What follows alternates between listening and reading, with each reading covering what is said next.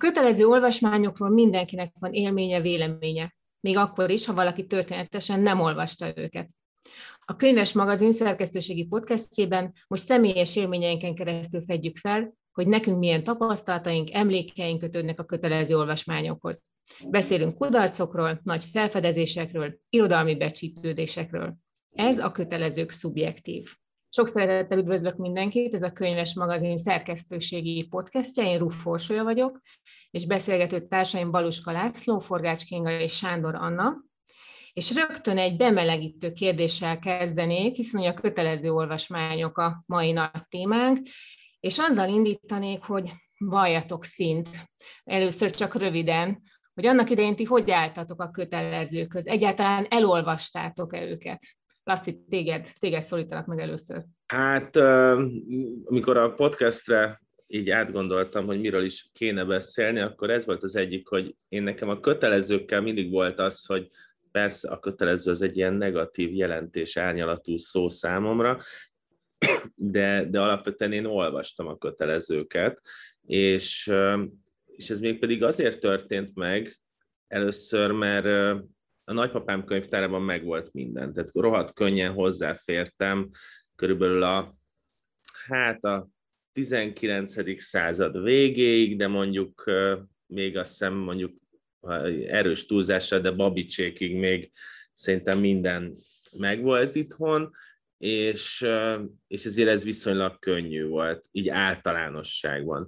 Viszont nem általánosságban, meg egy csomószor volt az, hogy valamibe beletört a bicskám, és elengedtem, és itt, itt alapvetően nyilván az általános iskola és gimnáziumról beszélek, mert ott, ott tényleg így faltam a könyveket, és alapvetően azért, mert volt egy tanárom, aki egyszer azt így elmagyarázta, hogy a, a kötelező olvasmány az, az lehet egy ilyen házi feladatként is felfogni, de fel lehet fogni úgy is, hogy ezek a könyvek azért valamennyire szükségesek ahhoz, hogy ezt a későbbi, akár kortárs irodalmat is jobban értsem. És ez először persze úgy tűnt, hogy ez egy ilyen konzervatív gesztus, hogy mindig mindent ismerni kell, hogy értsem azt, hogy mi történik most, de aztán kiderült, hogy tényleg az van, hogy egy csomó minden sokkal jobban működik, ha tudom, hogy nem tudom ki az a Dostoyevsky, meg ki az a, nem tudom, Petőfi Sándor, és, és egyszer csak az is kiderült számomra, hogy azért nem véletlenül választják ki ezeket a könyveket. Tehát nyilván mindig vitatkozunk arról, hogy valami benne legyen a kötelezők között, vagy ne legyen benne, de az, ez a kánon, és ezt most már nyilván csak utólag mondom, az ez egy tök fontos dolog, hogy legyen egy ilyen közös nyelvünk, meg közös történetünk arról, hogy mit is gondolunk irodalomról. Úgyhogy ezzel kerültem ki a választ, de alapvetően azért kerültem ki, mert amit viszont nem olvastam, és kötelező volt, ez az egyetemen volt, ahol meg tényleg így öntötték ránk a, a szövegeket. Fogunk még konkrétan címekről is beszélni, de először nézzük meg, hogy általánosságban például a lányok hogyan álltak hozzá. Kinga, nálad hogy volt annak idején? Én szerintem mindenen átrágtam magam, ami kötelező volt. Tehát én tényleg ezt egy feladatnak vettem, és a, a nyarakat erre szántam, hogy egyiket a másik után olvastam, aminek voltak előnyei és hátrányai is. Alapvetően nekem vegyes, tehát vegyes érzéseim vannak a kötelezőkkel kapcsolatban volt sok olyan könyv, amit így szerettem meg, és így ismertem meg, és voltak olyanok, amik, amikkel meg nehéz volt megbirkózni, vagy, vagy nem volt annyira értelme egyedül neki vágni, mondjuk abban a korban, amikor olvasni kellett. Tehát szerintem ez például egy releváns kérdés még most is a kötelezőkkel kapcsolatban, hogy melyik könyvet mikor adják fel, akkor az ember mit tud kezdeni vele, mert hogyha keveset ö, tudsz kezdeni vele, akkor, akkor nem biztos, hogy van értelme elolvasni. Még bocsánat, hogy közben, konkrét... Kinga, bocsánat, csak hogy ez tényleg ez a konkrét kérdés, hogy amikor a nyolcosztályos gimnáziumot elkezdtük, akkor az első feladatunk az az Iliász és Odüsszeja volt. Hát de tényleg, tehát hogy én leültettem volna a tanárikart, hogy olvassák el ők, tehát nem elég, hogy egy olyan történet, amit azt tudod, hogy olvassál el, meg hogyan kövessed azt, éppen csak megtanultál olvasni, hogy mit értse meg belőle, és akkor még ott van ez a hexameter, amire figyelni kell, és szétveri az olvasmányélményt, zárójelbe zárva. Igen, és vannak még ehhez hasonlók, amiket egyszerűen olyan korosztályoknak adnak a kezébe, ami nem oda való, és hanem az alapvető probléma az például ezzel van. Nekem nagy traumám a kincskereső kisködben, de szerintem másoknak is, de, de lehetne még sorolni sok címet, csak ebben majd később menjünk bele szerintem. Rendben, akkor Annát kérdezem most. Én azt hiszem, hogy hát igen, 18 éves koromig egy olyan kötelező olvasmány, amit nem olvastam el, de ezt akkor majd a később fogom nevesíteni. Nekem az alap élményemet a kötelezőkkel meghatározta rögtön az első alkalom, amikor valamikor általánosban, nem is tudom, ez harmadik osztályra készülve, vagy mikor az, amikor, az el, amikor először feladnak, és így teljesen ledöbbentem azon, hogy, hogy mi az, hogy nekem én nyáron dolgozni Mikor végig dolgoztam az évet, és a nyár az végre az ilyen hogy lehet megint bandázni a berekben, meg ilyesmi, és vagy még ott is le akartak engem ültetni a fenekemre, pedig egyébként, tehát, hogy, hogy egy olvasós gyerek voltam már akkor, tehát, hogy a, a népmesék, meg ezek nagyon mentek, nagyon szerettem őket, és, és aztán rögtön az egyik első kötelező olvasmány az a János Vitéz volt, amit addigra már elolvastam, úgyhogy úgy voltam velem ilyen nagy mellényel, hogy ja, hát kérem, akkor itt minden könnyű lesz, és aztán így, így megvan az az élmény, ahogy ülök a kánikulában a ház előtt, és próbálom a Bambit olvasni, és rettenetesen gyűlöm. Pedig egyébként addigra már ilyen bakelit lemezen hangjátékban azt nagyon sokszor végighallgattam, és nagyon tragikusan gyönyörűnek találtam, de így utáltam azt az érzést, hogy ezt most nekem fel van adva. És aztán sokkal később is így volt, tehát máig a kedvenc regényeimet, ami aztán később kötelező is lett, azt már évekkel korábban nem olvastam, tehát száz év magánymester és Margaritát, mert hallottam valahonnan, vagy valaki ajánlotta, és akkor így magamtól elolvastam, és nem tudom, hogy mennyit, nem tudom, rontott volna, adott volna hozzá egy ilyen keserű, fémes szájízt, hogyha ott van ezt, vagy már pedig ezt most, nem tudom, november 11-ére a felmérőre, a tesztre be kell fejezned annak. És olvasónapot kell írni belőle. Ó, persze. Azt az egri csillagokból kell írni, dobóvitéze voltam, ez volt a, erre nagyon emlékszem. Ez egy ilyen egyoldalas olvasónapló, kis eszé és kis próza volt a műfaja. Szerintem az olvasónapló is egy, pontosan egy olyan becsípődés, amit generációk örökítenek egymásra, nem? Igen, nekünk de... még rajzolni is kötelező volt bele. Pláne. Jó, de az olvasónaplón már nehogy mi akadjunk ki, amikor elolvasunk valamit és megírunk tényleg. Tehát ott tíz éves koromban dölt el minden, amikor rávettek erre, hogy mondjam el a véleményemet róla. Igen, ja, csak várja, az, egy másik kategória, hogyha elmondhatod a véleményedet róla. Tehát, Én ugyanazt csinálom. Ne, nekem tanárok, nekem két magyar tanár volt a szülőm, ez a konzervatív vonal, iszonyúan ment az, hogyha te nem szereted a, nem tudom, az aranyembert és a szigeti veszedelmet, akkor nem vagy ember.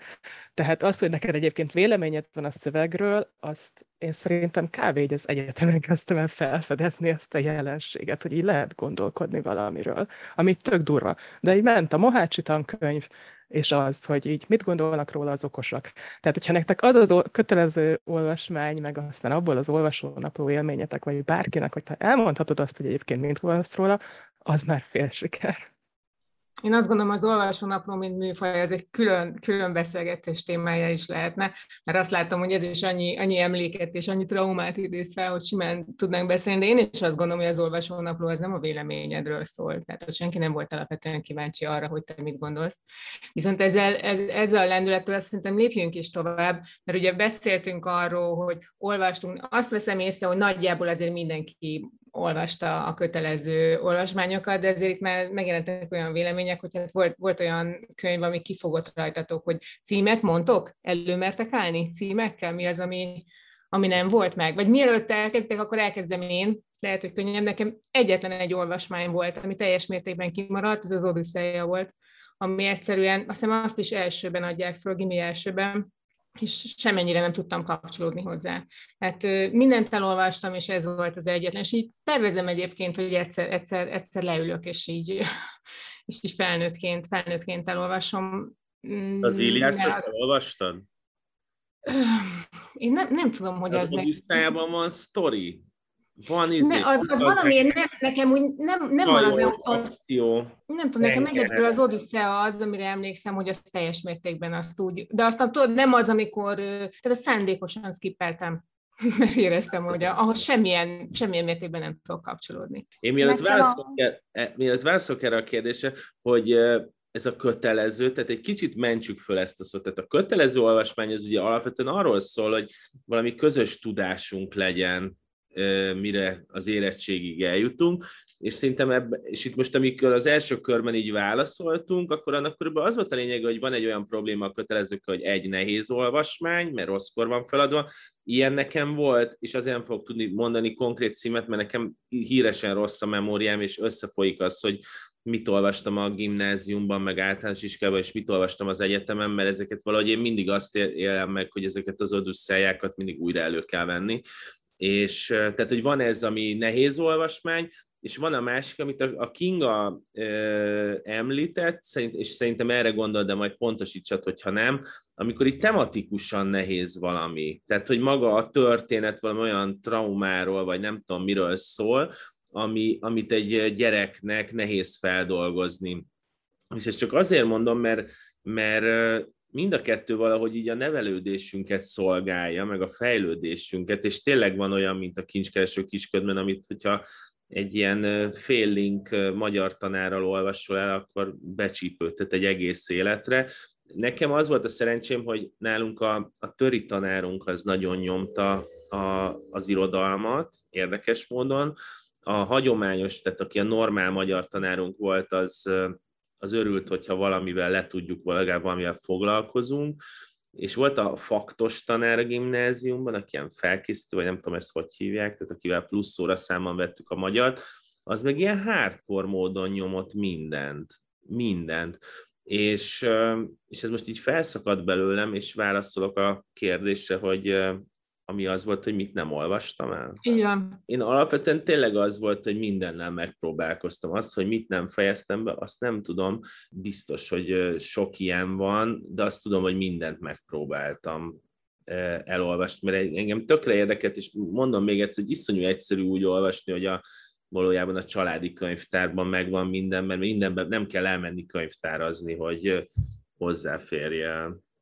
Mielőtt a többiek válaszolnak, egy zárójelet engedjetek meg, hogy nyissak, mert ha már szóba jött az elnevezés, hogy kötelezők, ugye eleve maga a kifejezésre, hogy sokan már attól viszketést kapnak, és ezt gondolom, hogy érzékelik a tanárok is, mert nagyon sok helyen már közös olvasmánynak mondják azt, amit el kell olvasni. Ettől függetlenül a lényege az, hogy van egy lista, vagy, vagy pár könyv, amit muszáj ahhoz elolvasni, hogy te az órán, vagy bárhol hozzá tudsz szólni az anyaghoz, de maga ez a kifejezés is láthatólag, mintha már kicsit így idejét múltá vált volna, és vannak olyan törekvések, hogy ez, ez kicsit talán finomítsanak, hogy a gyerekeknek talán könnyebb legyen, ezt nem tudom, de biztos, hogy jobban esik egy gyereknek is, ha azt mondják, hogy ez a közös olvasmányunk, hiszen abban már eleve benne van, hogy ezt együtt fogjuk feldolgozni, és nem vagy magadra hagyva. És akkor itt bezárom a zárójelet. Akkor elmondom én is, hogy nekem mi maradt ki, bár elolvastam azt, és csak egy kukkot se értettem belőle elsőre, a Szigeti Veszedelem.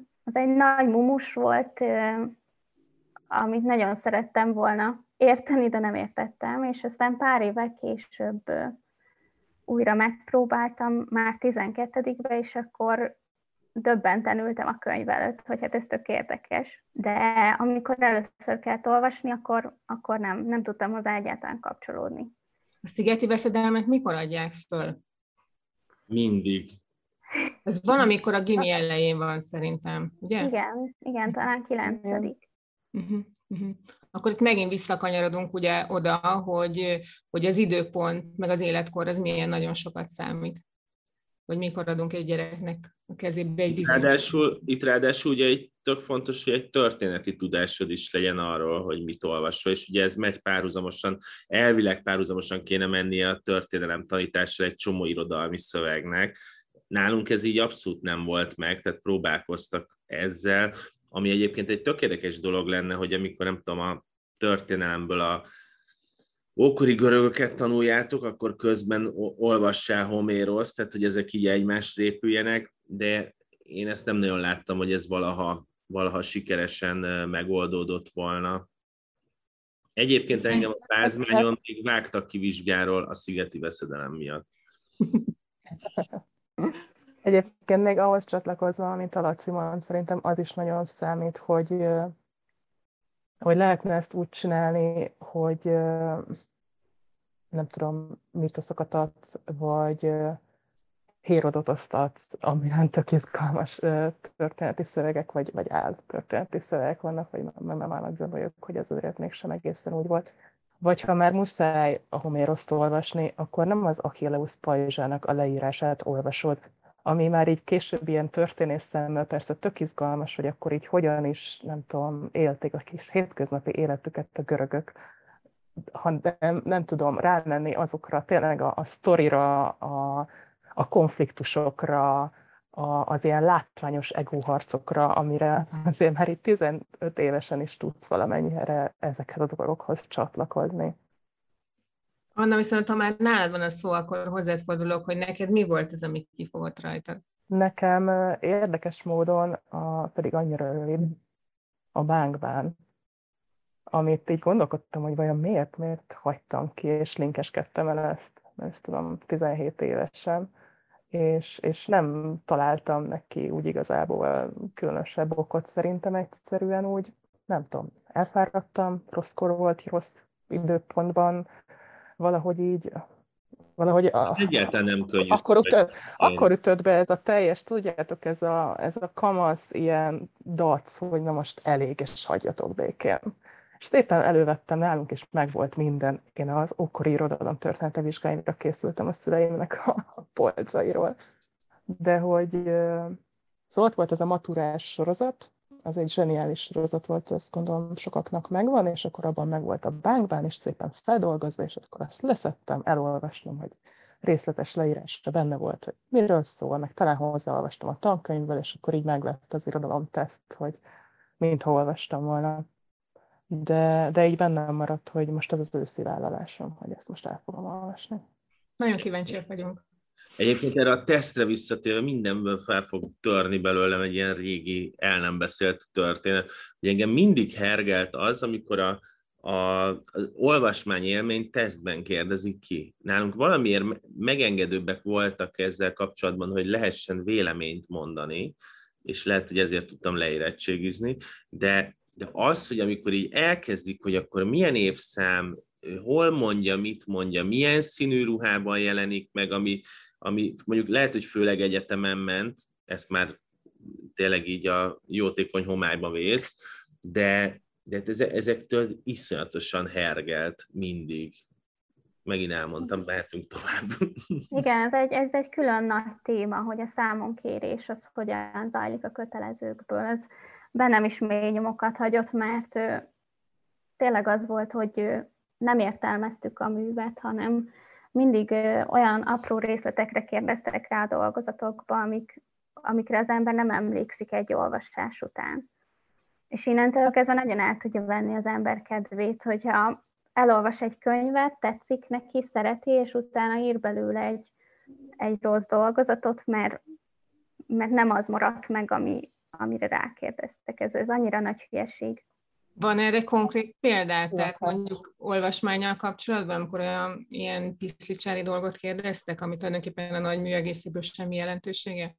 Nekem az egri csillagok az, az ilyen volt, azt talán már egyszer meséltem is nektek, hogy, hogy én elolvastam kétszer, megnéztem a filmet, voltunk Egerbe azon a nyáron, és nagyon szerettem, és aztán tényleg olyan, színű, olyan dolgokat kérdeztek, hogy milyen színű a Jumurcsáknak a köpenye meg. Hányas kaptál? Hármast. Innentől kezdve tényleg egyenes út vezet odáig, hogy a gyereknek elmenjen a kedve. Hát az, az biztos. Az biztos, mert ha belegondolsz, akkor olvasók, tehát hogy ugye soha nem tiszta az, hogy a kötelezőknek ez a közös tudás elsajátítása a cél, vagy hogy az, hogy megtanítsanak minket olvasni.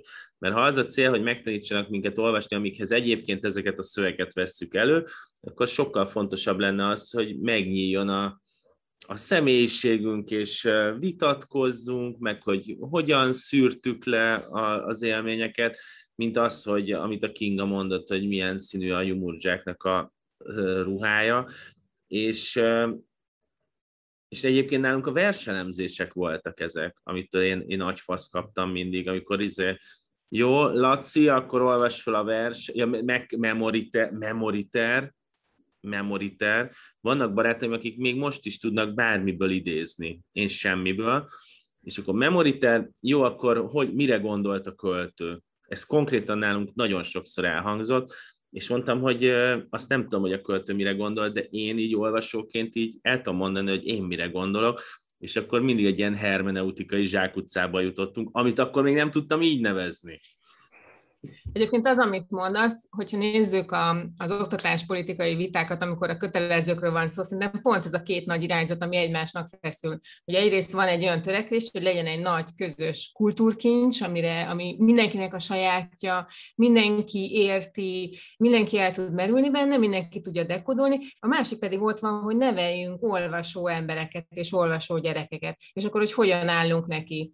És szerintem ez az, ami, és akkor itt jön be az, hogy, hogy a, a klasszik klasszikusokat megőrizzük, vagy azt súlykoljuk, vagy inkább több kortást hozzunk be, és akkor szerintem mindentől kezdve egy tanáron is múlik, hogy mekkora, mekkora mozgásteret enged, és hát szerintem mindannyian tudunk jó és rossz példát mondani, de én a saját személyes tapasztalatom szerint ezt látom, hogy ezek az irányzatok feszülnek nagyon sokszor egymásnak.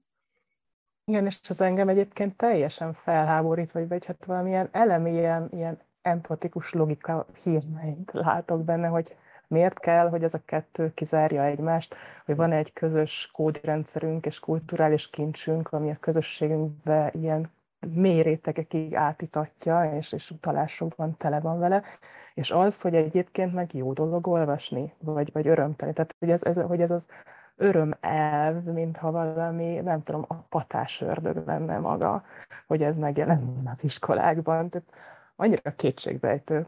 És, és látom ezt, ezt a, ezt az ilyen nagyon primér, ilyen én is szívtam, te is szívjál, vagy mi az már, hogy ők szórakozni akarnak, az iskola nem arra való. Annyira... De itt csak ismétlem azokat, amiket már elmondtak sokan. Ti, ti tanítottatok egyébként? Tehát volt ilyen próbatanítás, vagy hospitás, vagy nem tudom, minek nevezték ezt? Itt egyedül nekem van tanári diplomám? Ne. Így van.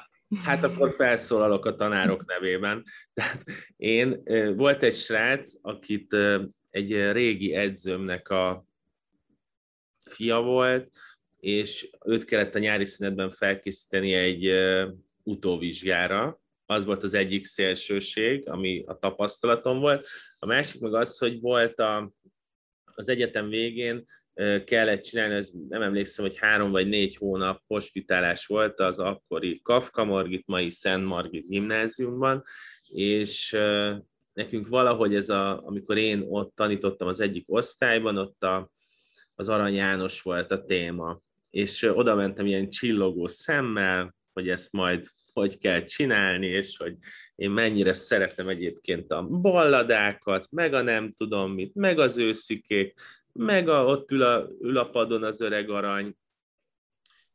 És bementem, és hát az összes óra az azzal telt, hogy így fizikailag amortizálódtam a gyerek zsivajban, és nem az, hogy próbáltam fenntartani a, az érdeklődést, nem próbáltam nem végleg meghalni ott előttük, és, és az egész ez semmi másról nem szólt, hogy néhány, néhány gyereknek így a figyelmét így elkapni egy pár percre, és aztán, és ott nyilván nem alkalmas egy 20 fős osztályban az, hogy akkor itt mély elemzéseket végezzünk Arany János szövegei kapcsán, de én ott azt megpróbáltam, hogy ezeket a, főleg a balladák kapcsán, hogy ilyen ilyen kortárs példákat hozzunk, ami lehet, hogy filmes példa, lehet, hogy tévésorozatos példa, de és akkor így, így el lehetett kapni valamennyire. Tehát amikor le tudtam fordítani nekik azt, hogy amit az Arany Jánost látnak, az náluk egy, egy ilyen iszonyatosan régi, nem túl izgalmas dolog, amiért nem értik, hogy miért kell azzal foglalkozni, de egyébként lehet találni hasonló drámát ilyen mainstream cuccokban is, és akkor voltak pillanatok, amikor el lehetett kapni őket, de akkor jött a számonkérés. Ugye a számonkérésnél megpróbáltam azt, hogy akkor ilyen, hát nem olvasónapló, de valami elemzésszerűt adjanak le, és hát az, az, az meg az katasztrófa volt, tényleg, tehát hogy ott, ott én is rájöttem, hogy teszteket kell iratni, csak abból nincsen baj, könnyebb javítani, és, és az volt a csodálatos, hogy mindenféle megoldás volt, tehát látszott az egy idő után, hogy a, a Wikipédia hogyan működtethető, hogyha rákerestem ilyen ellenőrzés jelleggel egy-egy ilyen kidolgozásra, akkor kiderült, hogy az interneten végtelen mennyiségű ilyen anyag szerepel. Tehát, hogy, hogy nagyon nehéz ezt ebben a partnerségben eljutni oda, hogy értelmesen lehessen értelmes dolgokkal foglalkozni. Nekem nincsen tanítási tapasztalatom, de amikor erre a beszélgetésre készültem, akkor elém került egy kb. 5 éve, 5 éve készített interjú a Nényei Pállal, aki ugye gyakorló középiskolai tanár, és nagyjából ez időben jelent meg az Irodalom visszavárt című kötete, amiben egyébként nagyon hasonló módon vezeti fel az irodalmat, amit most te elmondtál, Laci. Tehát, hogy nagyon, néha nagyon távol, látszólag távol eső műveket tud párba állítani, amihez egy gyerek lehet, hogy jobban tud kapcsolódni. És azért is hozom őt most fel, mert nagyon jól reflektál arra, amit a Kinga mondott az elején, hogy hogy, hogy úgy érezte, hogy egyedül hagyták a, a művel, ami szerintem sok gyereknek ez így, ez így a sajátja. És Nényei akkor mondta azt, hogyha, hogyha van egy olyan mű, aminek egy diák, aminek a befogadásához egy diáknak erőfeszítése van szüksége, mert nem megy egyből, akkor, akkor ez nem jelenti azt, hogy ki kell vágni azt a tananyagból, viszont itt lép be a tanár, akinek nagyon nagy felelőssége van abban, hogy ezt hogyan, hogyan prezentálja ezt a könyvet a gyereknek. És egyébként szóba került a szigeti veszedelem is, amit már így több, többször emlegettünk, és ezt hadd idézem az interjúból ezt a szöveget, azt mondta, hogy tehát ha úgy döntök, a szigeti veszedelmet kötelezővé teszem, akkor meg kell tanítanom a diákságot szigeti veszedelemül olvasni.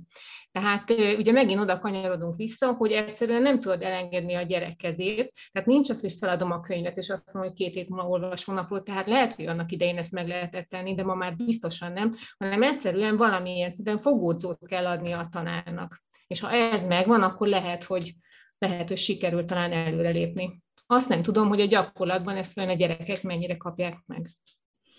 Hát mennyire kaphatják meg vajon akkor, amikor mondjuk egy szigeti veszedelemre van három-négy óra mondjuk, úgyhogy ezt most egyáltalán nem tudom, hogy pontosan mennyi, de hogy valójában egy hét alatt veszik ezt, miközben van 80 másik órájuk, magánórájuk, edzésük, pihenniük is kell.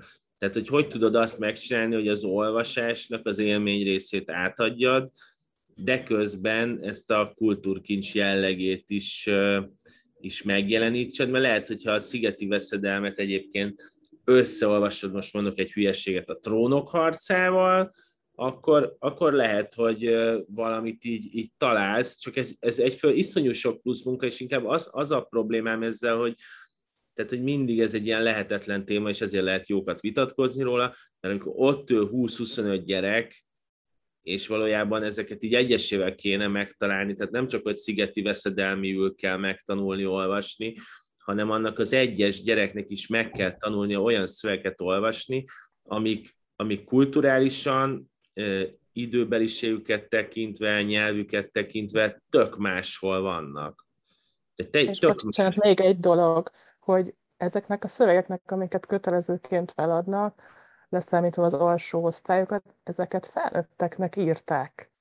Tehát, hogy, hogy ezek nem gyerekszövegek, nem kamasz szövegek, ezeknek a zöme egy olyan korban született, amikor még ifjúsági irodalom nem létezik, hanem csak felnőtt közönség, és akkor ami ott esetleg lepottyant a, nem tudom, bár mellett még az ott rohangáló gyereknek, akkor, vagy nem is rohangálhatott, mert elvittek, elvitték őket a nevelők, szóval, hogy így nagyon nincs itt, ez valahogy ez a része szinkronba hozva, ez se. Engedjétek meg, hogy itt beidézem azt a felmérést, amit a, az Instagramon készítettünk. Tulajdonképpen arról van szó, hogy megkérdeztük az olvasókat, hogy nekik mik voltak azok a könyvek, amiket nagyon szerettek az iskolában, és mi volt az, ami, hát mondjuk így, amit kevésbé kedveltek. És nekem az volt a meglepő ezen a listán, hogy voltak ilyen közös metszetek. Tehát volt olyan, olyan mű, ami mindkettőn szerepelt, például a Pál utcai fiúk, de ugyanígy a, a kőszívű ember fiai, tehát ez szerepelt a kedvelt és a nem kedvelt könyvek listáján is, és mondok pár címet. A kedveltek között volt például a Szent Péter esernyője, az Édesanna, a Rómeós Júlia és az ember tragédiája. A kevésbé kedveltek között pedig a Kincskereső, Antigoné, az Egri csillagok, amin én kicsit ez meglepődtem, a Szigeti Veszedelem, a Kopányi Aga Testamentum, a Bánkbán. A kérdésem az, hogy mennyire érzitek magatokénak ezt a listát? Szerintem az az érdekesebben, hogy ez a lista azt mutatja, hogy vannak könyvek, amiknek nagyon nagy hatása van, és amin biztos, hogy végig kell menni, és ezért lesz megosztott. Tehát a Pál utcai fiúk azért szerepelt mindkét listán, mert valójában azt lehet, hogy tényleg elolvasták. Ez az egyik. A, a másik, hogy szerintem ez tényleg azért nehéz dolog, mert én például a, a légy, légy jó, mint haláligot, én például bírtam. A Pál utcai fiúkat én egyébként bírtam. A jókait én nem annyira bírtam, de mondjuk az pont így valamelyiken így végigrágtam magam, és volt egy kérdés, hogy ilyen adaptációk tekintve, én például azokat megnéztem, és azokat szívesebben néztem meg, mint ahogy olvastam. De, de azt szerintem nem baj, hogy megosztóak, tehát azt nehéz elképzelni, hogy valami ne legyen megosztva. Most elképzeljük a most az Instagram követőink azok, azok mondjuk így alkothatnak egy véleménybuborékot, de valójában csak a saját gimnázium osztályomban olyan színes volt a kavalkát, hogy ki, ez egy budai gimnázium, és, és voltak, akik fönt laktak a Svábhegyen, meg voltak, voltak, mint mi, akik a 7.-8. kerületből jártunk, és voltak, ahol munkás család volt, meg volt, ahol rendes polgári foglalkozású családok voltak, voltak, ahol hagyománya van az olvasásnak, voltak, ahol nem, és akkor a legegyszerűbb, hogy volt, aki fizika, kémia rajongó volt, meg, meg ilyesmi. Tehát, hogy, hogy ez egy ilyen nagyon összetett kérdés, az sokkal inkább fontos, hogy ezeket a könyveket én nem biztos, hogy megkérdőjelezném, hogy ezért ki kéne essenek a kötelezők listájából, mm, de, de ezek között nekem nincs olyan, amivel így nagyon egyetértenék, ami, ami nagyon húzott, és most nyilván úgy, hogy semmire nem emlékszem a múltamból. Kicsit így a Lacihoz kapcsolódva, vagy hát ezen a gondolaton tovább lépve, hogy szerintem tök fontos lenne, hogy tegyünk egy különbséget, vagy megtanulni különbséget tenni a között, hogy valami nekünk tetszik, és egyébként valami valamiért értékes. Tehát, hogy az, hogy jó, az jelenteti azt, hogy én személyesen jónak találom, mert nekem, engem megmozgatott és bejött, vagy jó azért, mert irodalomtörténetileg, művészetileg, karakterfejlődés ábrázolásában, korábrázolásban, akármiben egy ilyen tök jól oda tette a szerző. És szerintem valahol az is feladat lenne, hogy ezt a különbséget föl meglátni, másfél meg megmutatni. Tehát, hogy, hogy nem kell, hogy minden tetszem. Nem kell, hogy minden hú, de hatalmas élmény legyen, de próbáljunk meg látni, hogy ez, ez ebben mi, mi az, ami, ami méltóvá teszi arra, hogy felkerült el erre a listára. Meg, de ez egy iszonyú erős állítás, tehát ez egy iszonyú erős állítás, amit most mondasz, mert alapvetően én a felnőtt koromban is küzdök ezzel a problémával, de, de az, amit te állítasz, az az, hogy, hogy nem tudom, 12-18 éves kor között legyünk annyira önreflexívek, sőt, a tanáraink legyenek annyira önreflexívek, hogy szét tudjuk azt választani, hogy valamit azért olvasunk kvázi profi olvasóként, hogy a irodalmi kultúrkincset magunkévá tegyük, és megértsük azt, hogy az miért jó. Lásd Ulysses például, hogy ott tök fontos megérteni azt, hogy az irodalom, tehát ilyen elbeszélés szempontjából miért volt egy fordulópont, miközben nekem egyáltalán soha nem okozott egy perc örömet se annak az olvasása, vagy ott van a eltűnt idő nyomában, ahol nekem egy ilyen fél éves egyetemi kurzus kellett ahhoz, hogy így elkapjam azt, hogy, hogy így, így örömet is jelentsen annak az olvasása, és ne csak kvázi profi olvasóként lássam, hogy működik.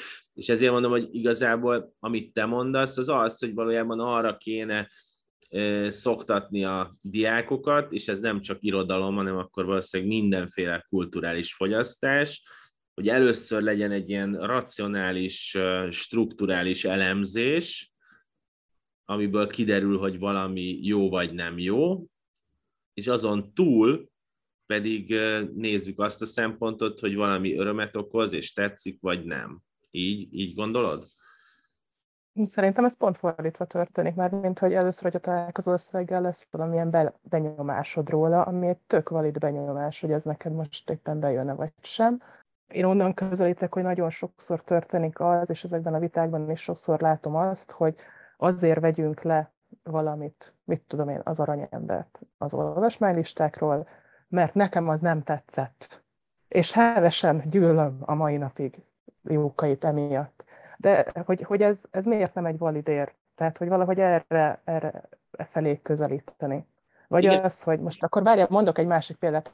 Én személy szerint Sándor én nem annyira szeretem Rembrandtot, de látom, hogy miért tartják akkora festőnek, mert volt egy rohadt jó tanárom, aki elmagyarázgatta azokat a festési technikákat, meg el tudta helyezni a korban, meg jó sztorikat mondott róla, meg úgy, érted, az egész valahogy így kontextusba került. Tehát, hogy szerintem az igenis cél, vagy hát mi cél, hanem e, ez valahol az oktatásban, vagy ez is, hogy, hogy megtanulj reflektáltan gondolkodni a világról.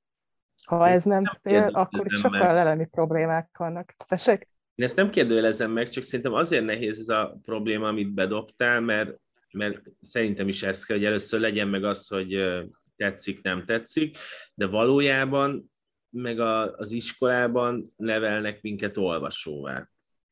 És szerintem innentől nehéz a kérdés, hogy, hogy először leszel olvasó, és közben megtanulsz-e elemezni, ahogy, ahogy ezt megmondtad most, vagy pedig el kell sajátítani olyan technikákat, amiket azért így próbálnak az iskolában így a fejünkbe verni, hogy mire gondolt a költő, és abból következik, hogy egyébként egy olyan olvasó leszel, aki, aki az örömét leli benne.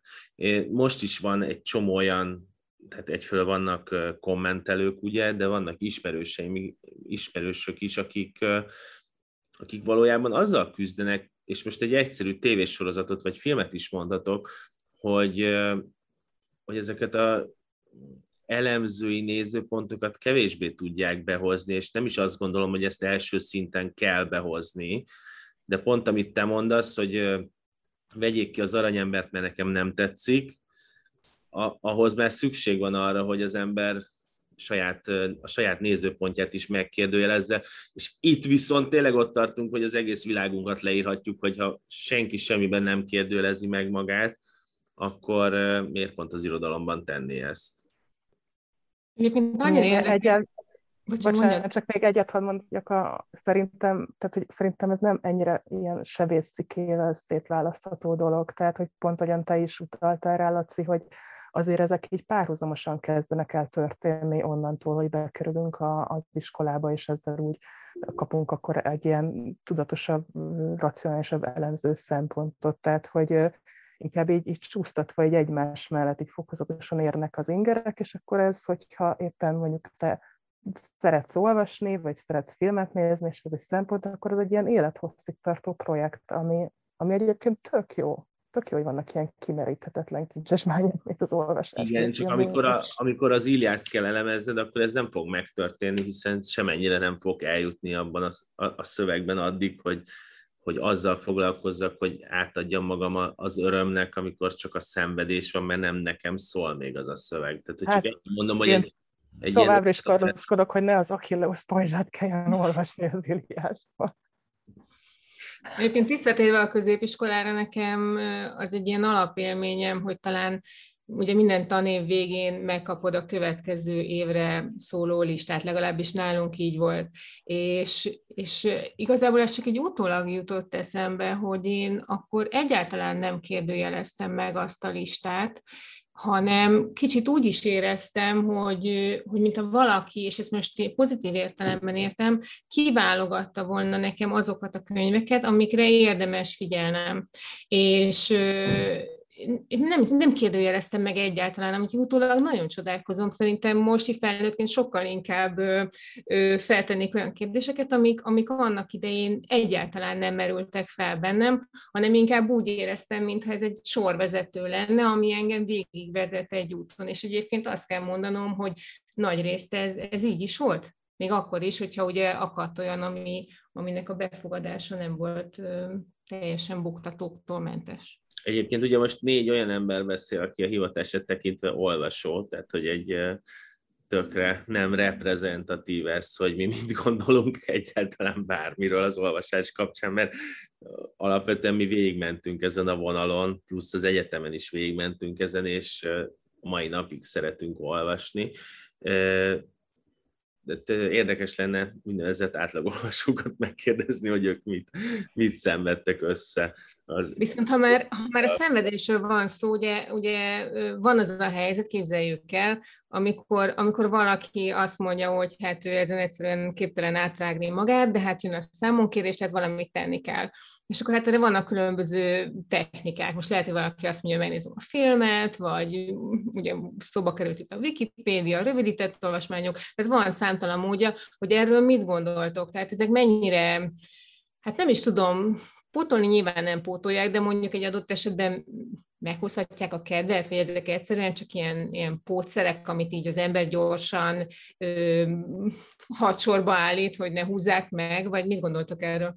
A Szabó Ervin könyvtárban, az irodalmi olvasóban ö, voltak olyan könyvek, amik a száz híres regény rövidítve, meg ennek ezeknek a verziói, és ö, én nem láttam még olyan embert, aki ne vizsgára felkészülésre használna ezeket.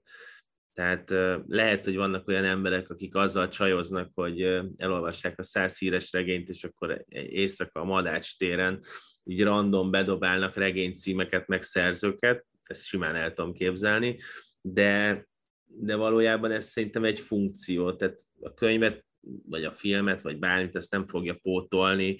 Nekem is sokat segített annak idején, hogy vannak ilyen felkészítő összegző könyvek, mert tényleg, amikor azt mondják, hogy nem tudom, 19. századi irodalomvizsga, és olvasok rá két hónapot, és mire a végére érek, egyáltalán emlékszem, hogy mi volt az elején.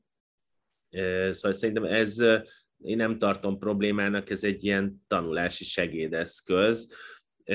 A film az ilyen szempontból már sokkal érdekesebb, mert egyföl csinálhat kedvet hozzá, tehát én azt, azt vettem észre magamon, hogyha egy könyvet előbb olvasok, mint az adaptációt látom, akkor az adaptáció nagyon ritkán tetszik csak. Ha előbb látok egy filmet, akkor csomószor kedvet csinál a, a könyvhöz, viszont én azt láttam a gimnáziumban, legalábbis így emlékszem rá, hogy, hogy az nekem csak később esett le, hogy a, a, amikor egy filmet nézünk, az, az valójában egy olvasat. És hogy és ez a gimnázium végén érkezett meg, hogy én igenis szeretnék harcolni a saját olvasatomért, és ne az legyen az érdekes, ahogy valaki elolvasta és újra teremtette a, a könyvet, Úgyhogy az egy, az egy másik dolog, de például ezzel tök jó lett volna foglalkozni az egyetemen. Tehát nyilván voltak olyanok, amikor kifejezetten azt mondták, nem tudom, őrkény tóték, tök jó film, nézzük meg, olvassuk el, hasonlítsuk össze. Tehát így volt ilyen próbálkozás ezzel kapcsolatban, de az, az biztos, hogy nem az volt ki, kihangsúlyozva, hogy, hogy ez egy másik művészeti alkotás, egy másik embernek, vagy egy film esetében akár sok embernek a közös olvasata, és úgyhogy én, én viszonylag megengedő vagyok ezzel, nem úgy, hogy az kiváltja, tehát az, el, ha megnézed az aranyembert, az nem olyan, mintha elolvastad volna az aranyembert, de nyilván sokkal többre mész vele, mint hogyha meg se nézted volna. Szerintem jó lenne, hogyha az adaptációkat jobban be lehetne hozni a magyar órára hogyha lenne annak tere, hogy, hogy amit a Laci is mondott, hogy nézzük meg, hogy ez egy milyen olvasat, és vessük össze a sajátunkkal, vitatkozzunk erről, beszélgessünk erről, az nagyon izgalmas lenne. Voltak nálunk erre ilyen minimális kísérletek, de inkább az egyetemen volt ennek tere. mert az adaptáció azért tud utat nyitni szerintem egy kötelezőhöz. És ugyanúgy egy film vagy egy színházi feldolgozás is nagyon bemozdíthatja az embert. Tavaly ugye elindítottuk a, az újraolvasós rovatunkat, és azt hiszem bejelentetjük, hogy ebbe új életet szándékozunk lehelni, de nektek egyébként felnőttként volt olyan nagy újraolvasós élményetek, amikor elővettetek egy olyan olvasmányt, ami, ami mondjuk sulis könyv volt, és akkor esetleg értettétek, nem értettétek, akár tetszett is, de felnőttként teljesen, teljesen más szempontok ugrottak elő, vagy más maradt meg bennetek? Hát nekem a, lé... Bocsánat, a Légy jó, mint halálig, amit meg is írtam ebbe a sorozatba, az nagyon-nagyon ilyen volt. Mesélsz erről egy kicsit? Tehát, hogy annyira drasztikusan más, hogy olvastam felnőttként, mint gyerekként hogy azt, éreztem felnőttként, hogy ez egyáltalán nem gyerekkönyv, hanem ez egy nagyon erős kritika. Gyerekként pedig azt éreztem, hogy én is valami hasonlóba élek, mint a nyilas Misi, és hasonló szorongásaim vannak, de hogy erre nem reflektáltam, hogy akkor ez most jó-e vagy nem. De egy teljesen más olvasatom volt most. Laci? Hát nekem az volt, hogy uh, ugye végig leérettségiztem, és utána elkezdtem az egyetemet, és az egyetem miatt szinte mindent újra kellett olvasni, amit, amit előtte elolvastam, és nekem már az önmagában rohadt nagy élmény volt, hogy mit adott hozzá.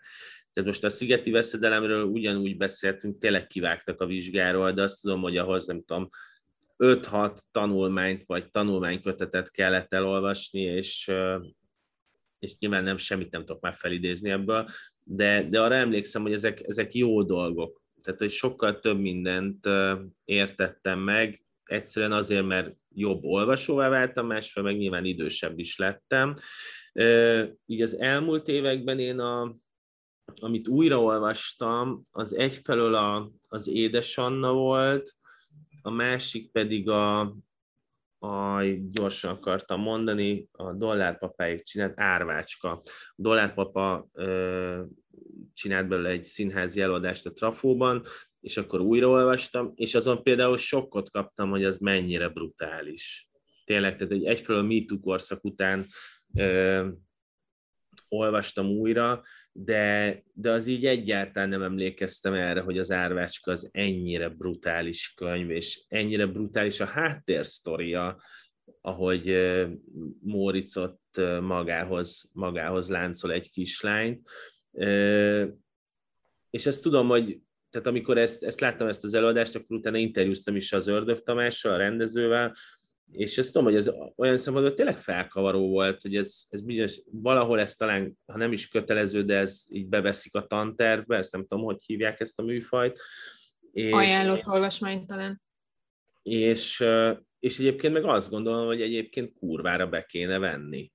Tehát, hogy annyira kemény olvasmány, és annyira sok mindent, jó tanárral, annyira sok mindent ki lehet hozni ebből, mert én valahogy mindig erre a magyar órára úgy gondoltam, hogy a magyar óra az, ahol így valamit így magamról is megtanulok, meg nem csak arról, hogy mi a kultúrám, meg a nyelvem, mert nyilván 15 évesen nem azt foglalkoztat a elsősorban, hanem az, hogy én miben vagyok, és miközben matekórán mondjuk nem tudom, Rabált, vagy Fonegutot, vagy Kunderát olvasok, mert az a, az a hogy hívják, a a jó része, közben meg olvassuk a kötelezőket, tehát hogy mindenben az érdekelt, hogy velem mi van. És a, engem például az, hogy milyen traumák vannak a könyvekben, engem az is jobban izgatott, mert ezek is sokkal inkább beszéltek arról, hogy bennem mi van, és sokkal inkább,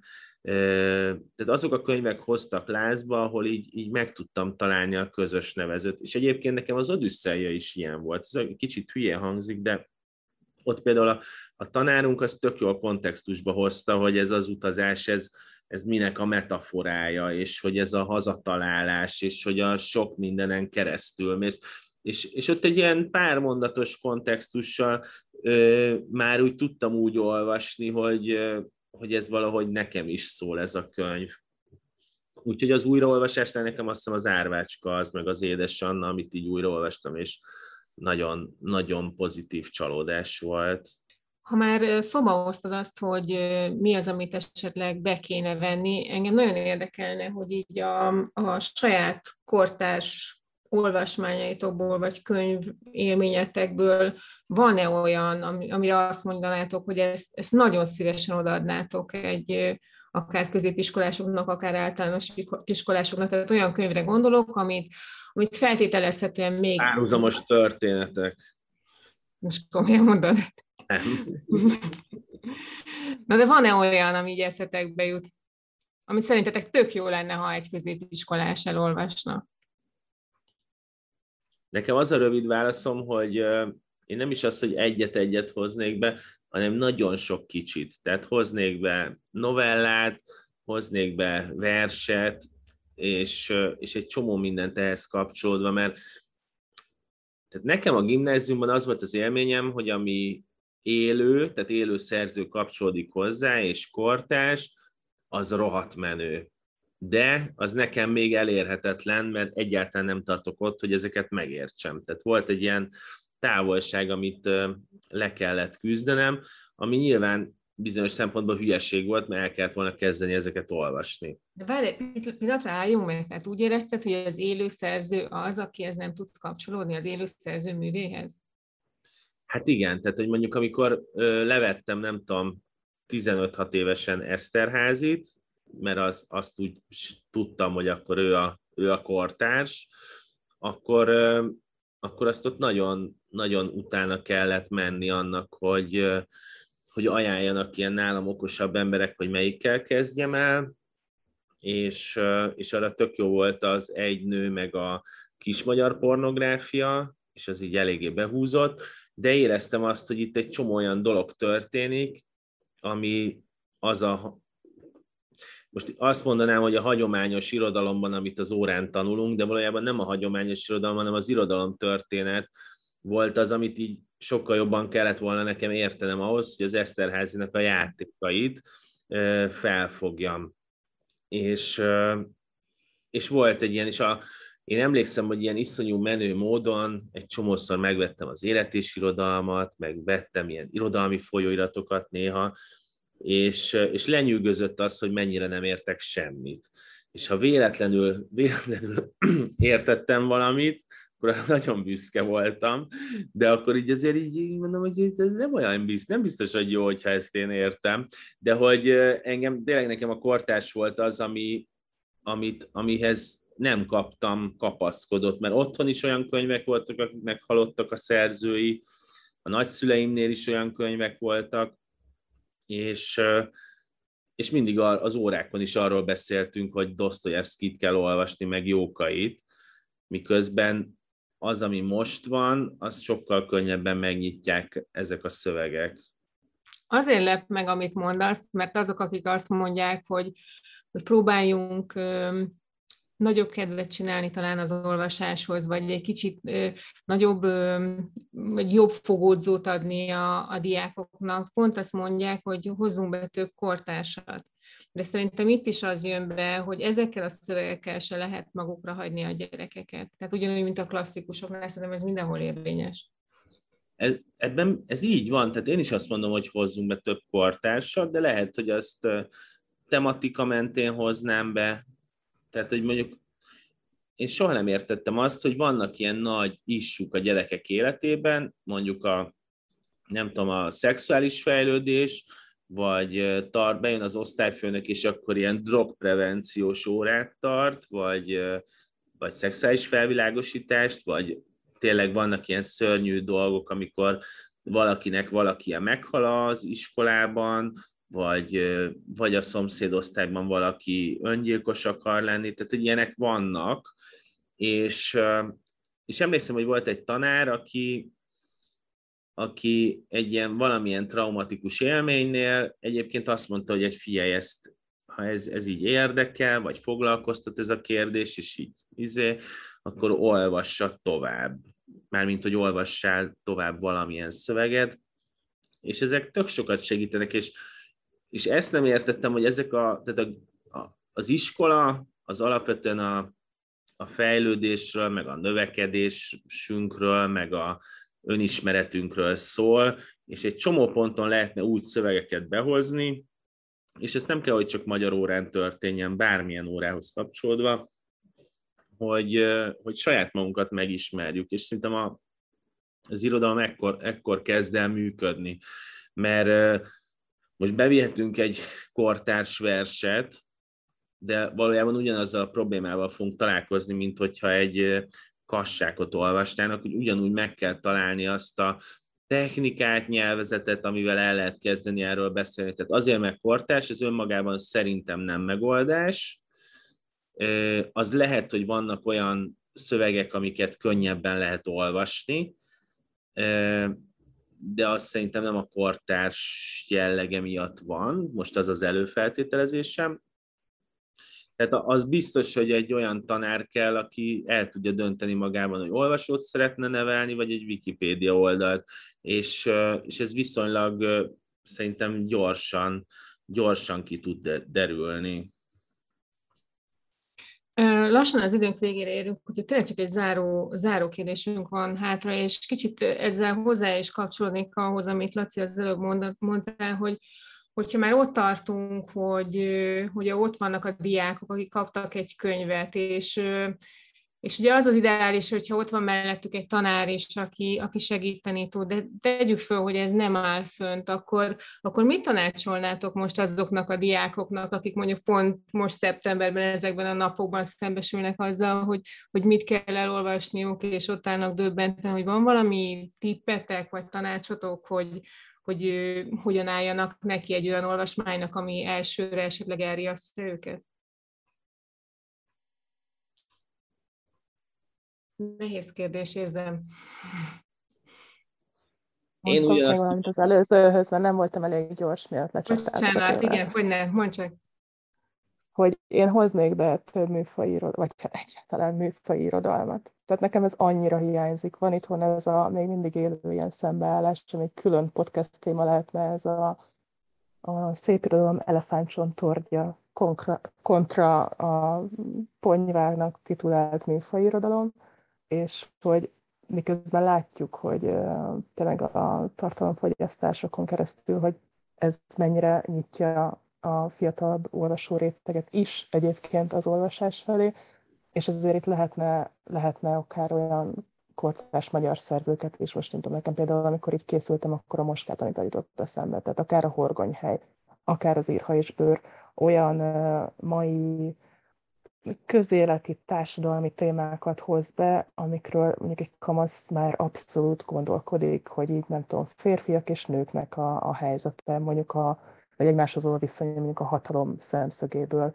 Hogyha megfordítjuk azt, hogy lesz egy drasztikusan a patriarchális helyett egy drasztikusan matriarchális társadalom, akkor az valójában nem arról szól, hogy akkor hogy is bánunk a hatalommal, vagy hogy miről szól a hatalomgyakorlás. Az írha és bőr dettó, tehát, hogy így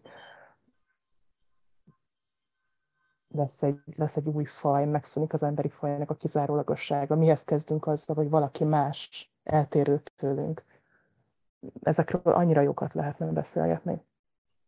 Egyébként tök érdekes, hogy hogy a, a zsánert, zsáner mm, köteteket hozott fel, mert én is gondolkoztam, hogy mi lenne az a, az a kortárs, ami, ami nekem nagyon tetszett, és behoznám, és tényleg annyira nehéz, mert annyiféle szempont van, aminek így eleget kell tenned. Nekem, ami eszembe jutott, és, és annak idején nagyon szerettem, ezt kb. két éve olvastam a Michael Chabonnak a, a Cavalier és Clay bámulatos kalandjai, azt hiszem az a cím, ez egy kétkötetes mű, és pont ugye ott a, a képregény az egyik ilyen, ilyen fő motivum, de egyrészt fiatalokról szól, benne van a történelemben, egy nagy elmozdulás történet, egy nagy ilyen a, a kreatív kibontakozásnak a története. Tehát, és azt az már csak utólag jutott eszembe, hogy nagyjából ez a korosztály az, ami tök jól tud erre is rákapaszkodni, akár még, még az azonosulás is könnyebb lehet, de, de szövegként is egyébként egy tök humoros, és akkor ez megint egy, egy új alfejezetet tudnánk nyitni, hogy a humor, mint olyan, hol van, hol van az olvasmányainkból, az iskolai olvasmányainkból, de ebből már bele sem megyek, mert tényleg ez is szétveszíti ennek a,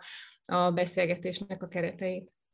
Még Én annyit tennék... még egy, bocsánat, csak még egy szempontot behoznék, ami a veszőparipám, de most erről nem beszéltünk ma, hogy hol vannak a női szerzők a kötelező listájáról, és hol vannak azok a könyvek, amikben a, a, a lányok vagy a nők is ágensek és, és cselekvően vannak jelen. Szóval, hogyha bővíteni kéne a kötelezők listáját, vagy cserélni, akkor én ezt a szempontot mindenképp beemelném és figyelembe venném. Tehát most itt nem csak a kortás és a régi irodalom viszonylatában, hanem úgy általában.